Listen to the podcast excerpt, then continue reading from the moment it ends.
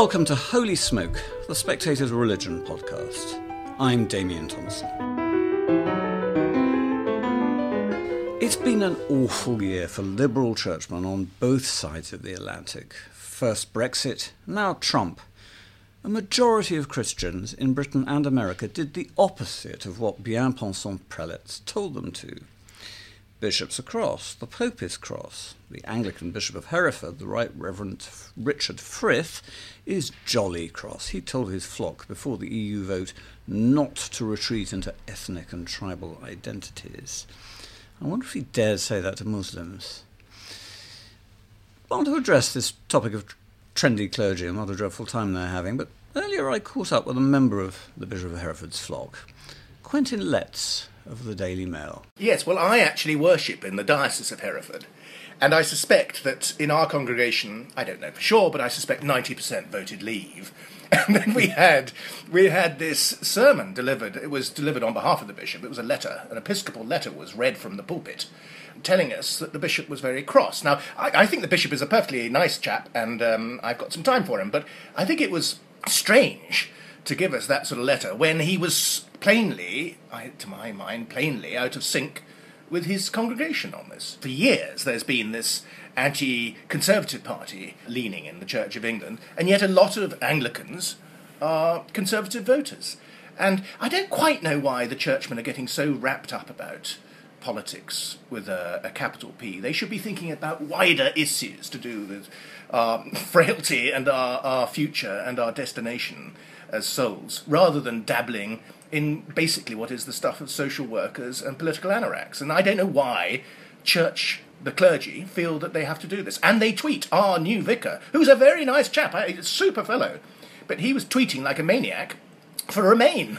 and uh, he has been good enough not to bring that into the pulpit, I have to say. But last weekend I was at another church in the Diocese of Worcester, and we had a sermon, a rant, from a woman who's not a full member of the clergy, she was a reader, and she equated Trump and leave to Adolf Hitler, and she did that from a pulpit.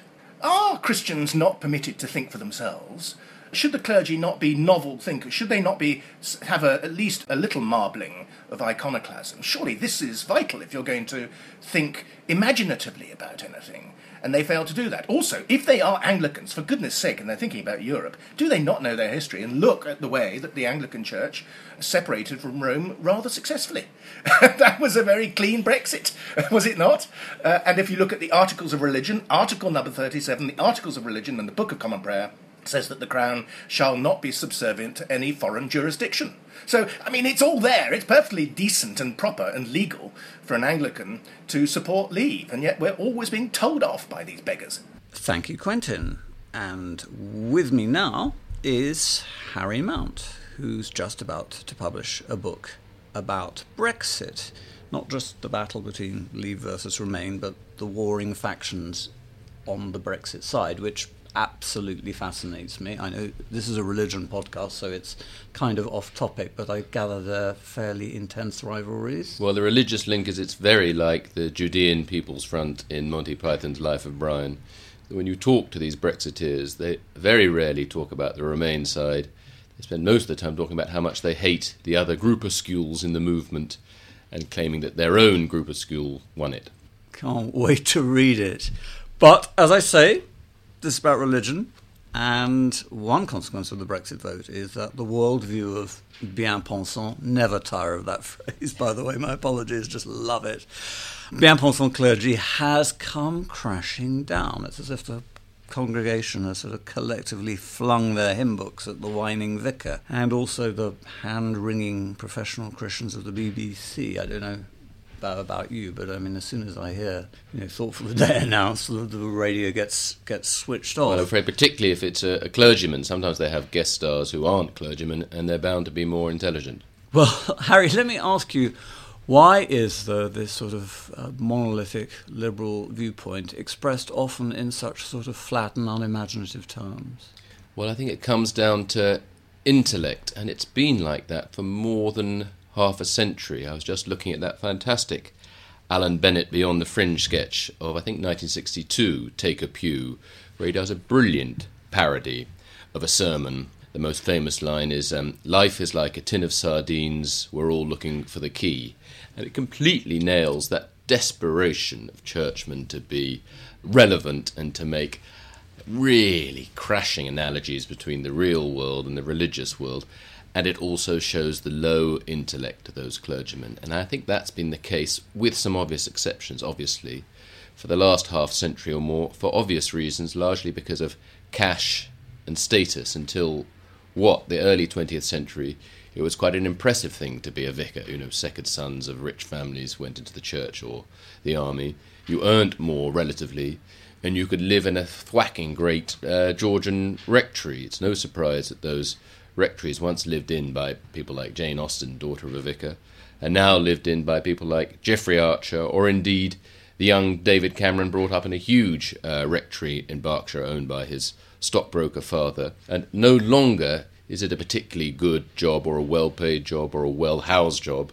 So, not surprisingly, the standard of the people who become vicars is not intellectually very high. It's interesting. We have an Archbishop of Canterbury who actually doesn't come from a traditional church background and didn't enter the clergy as a, as a young man. Yeah. Old Etonian, very clever. So so was Rowan Williams. Not, not so sure about his predecessors. Um, George you Carey, Damian, um, the only clergyman to support Brexit, as far as I remember. Oh. But uh, on you know you're on the C of E side of the fence. Mm. On my side of the fence, the intellectual caliber of the Catholic bishops is deeply, deeply embarrassing. I'm wondering whether if clergymen were able to reflect a greater range of opinions and express them more intelligently, dare I say, even amusingly, whether that would have an effect on public opinion? Probably. I suppose the big factor as well, of course, is massively declining congregations and the amount of people who want to become vicars. So you're drawing from a smaller pool, so they're less likely to be high performing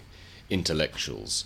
The one exception I can think of is in a church on a military range in Pembrokeshire, where my parents have a cottage, where they have an army padre giving sermons occasionally, and that's fantastic blood and thunder stuff, and you even have a little prayer book which is taken out on the battlefield by soldiers with a tiny little service in the back of it for battlefield burials and that sort of bloody gripping stuff. I think if they obviously if they were better, if it's hard to think of a single public clergyman, or even I don't think the Archbishop of Canterbury is that brilliant or clever who you sit up and take notice when they start to speak. I can't think of a single one. But they do start to speak, and one of the problems is that you know clergy are among the great bores of today because they at least themselves have no qualms whatsoever about their in- intellectual capacities and are given a platform by the BBC to bore on and on and on saying the same thing again and again.